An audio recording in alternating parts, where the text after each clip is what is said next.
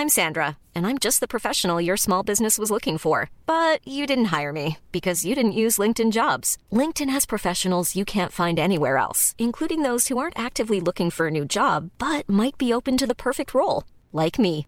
In a given month, over 70% of LinkedIn users don't visit other leading job sites. So if you're not looking on LinkedIn, you'll miss out on great candidates like Sandra. Start hiring professionals like a professional. Post your free job on linkedin.com/people today.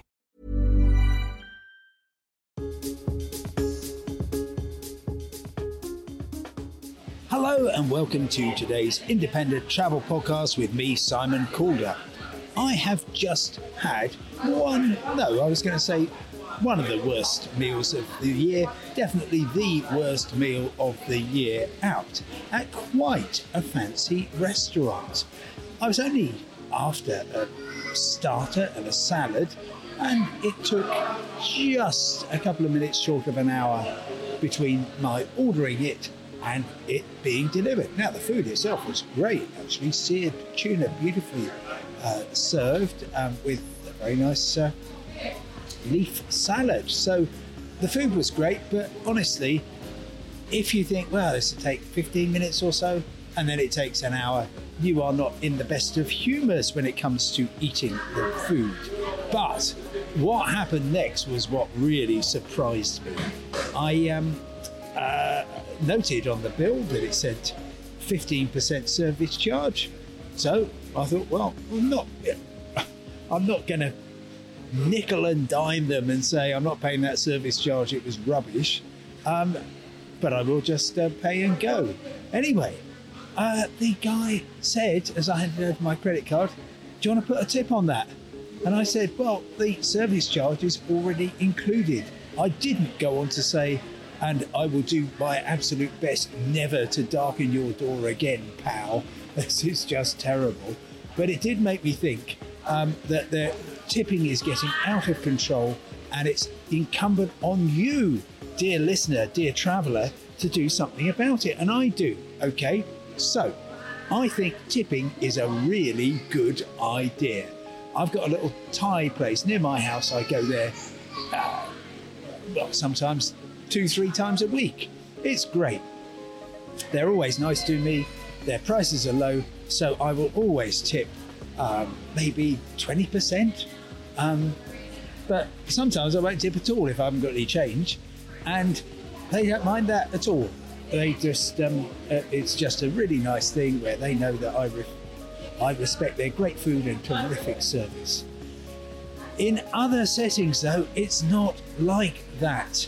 Okay, so the other aspect is that British people are completely useless, I'm afraid, at knowing what to tip.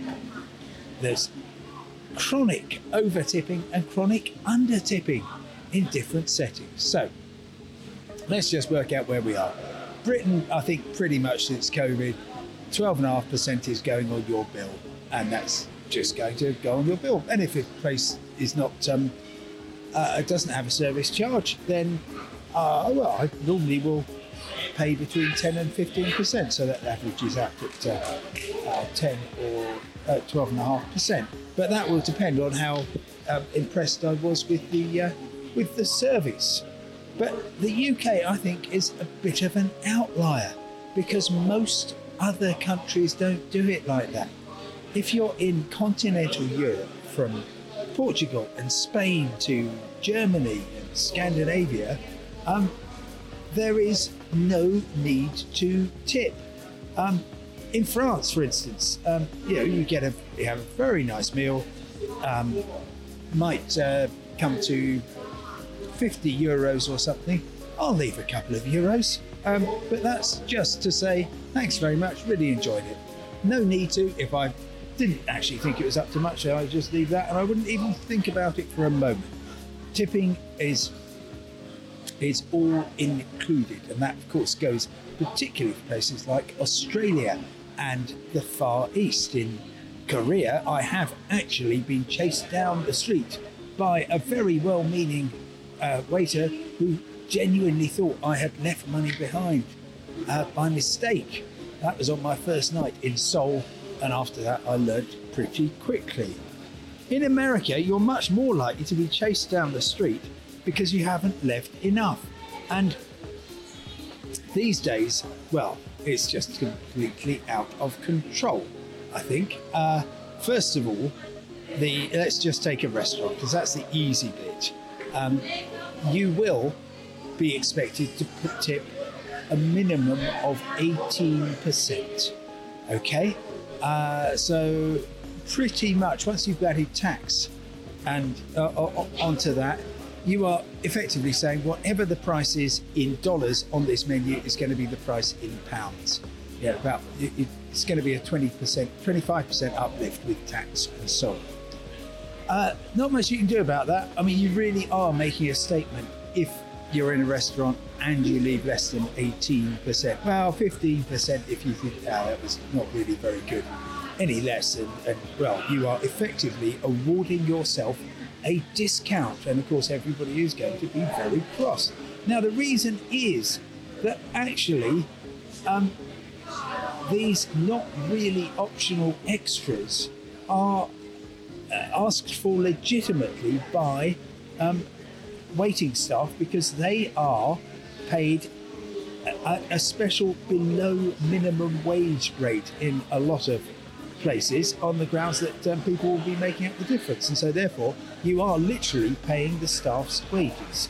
Um, the Department of Labour in New York State says minimum wage for food service workers in uh, New York City is $15 per hour. Employers can satisfy the minimum wage by paying at least $10 with a tip allowance of no more than $5. So um, the assumption is that diners will dip, dip, tip handsomely. And my goodness, we do. But then it's just getting out of out of control in other places. So, um, when I go to a coffee shop and I just order a coffee to take away, the person, the barista, is only doing what she or he is supposed to do. Making me a cup of coffee. I'm not going to be taking up a seat or anything. I'm just going to take that coffee um, and pay for it and go. So I am not going to um, be uh, invited to, um, uh, well, they can invite me, but I'm politely going to decline that. Um, bars, well, uh, uh it is actually a kind of dollar a drink time at bars. You might think, well, hang on, they're, they're just serving drinks, and that's what they do in bars if you're a bartender. But uh, no, you've got to give a dollar per drink. Um, and then occasionally the bartender may give you, if you're there for an all night, all evening session, uh, she or he may give you a drink on the house, which is effectively, I would say, a little bit of collusion between the drinker and the guy behind the bar who's saying, "Oh, you tip me well, and I'll give you a free drink." Um, so that come around, I'll, I'll make the money, and my employer will pay. But wherever you are, just be reasonable, and if the establishment is being unreasonable by saying, um, "Yeah, uh, do you want a tip on top of that?" We know that you've been waiting for nearly an hour for effectively a bit of salad. Um, I, I, I think you do need to call it out. Anyway, no need to tip this podcast. Thank you very much indeed for listening. I'll be back again tomorrow. Goodbye.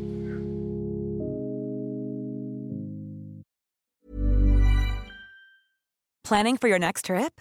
Elevate your travel style with Quince. Quince has all the jet setting essentials you'll want for your next getaway, like European linen, premium luggage options, buttery soft Italian leather bags, and so much more and is all priced at 50 to 80% less than similar brands. Plus, Quince only works with factories that use safe and ethical manufacturing practices. Pack your bags with high-quality essentials you'll be wearing for vacations to come with Quince. Go to quince.com/pack for free shipping and 365-day returns.